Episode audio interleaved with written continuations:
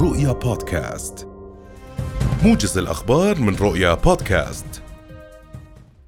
تمكنت فرق الدفاع المدني صباح اليوم من إدخال آليات ثقيلة وسيارات إسعاف إلى موقع عمارة الوبد بعد أكثر من أربعين ساعة على انهيارها.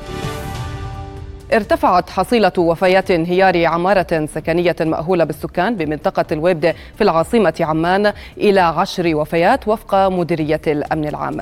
هذا وتمكنت فرق الإنقاذ من إخلاء جثة عاشرة من تحت الأنقاض لترتفع الحصيلة حتى اللحظة إلى عشر وفيات وعشر إصابات. أكد جلالة الملك عبد الله الثاني ضرورة تقديم كل أشكال المساعدة للأسر المتضررة بحادث انهيار مبنى بمنطقة الويبد وتوفير الرعاية الصحية اللازمة للمصابين. وتابع جلالة الملك خلال ترأسه اجتماعا في المركز الوطني للأمن وإدارة الأزمات جهود إنقاذ المحاصرين معربا عن تعازيه لأسر الضحايا بهذا الحادث الأليم وتمنياته بالشفاء العاجل للمصابين. قال وزير التنمية الاجتماعية أيمن المفلح إنه سيتم تأمين الأسر المتضررة من جراء انهيار المبنى في منطقة الويبد وذلك بشقق مؤقتة وتوفير احتياجاتهم المنزلية في الوقت الحالي.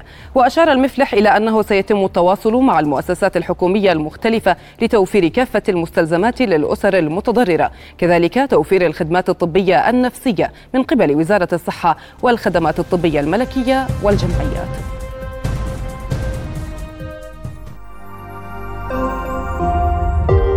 رؤيا بودكاست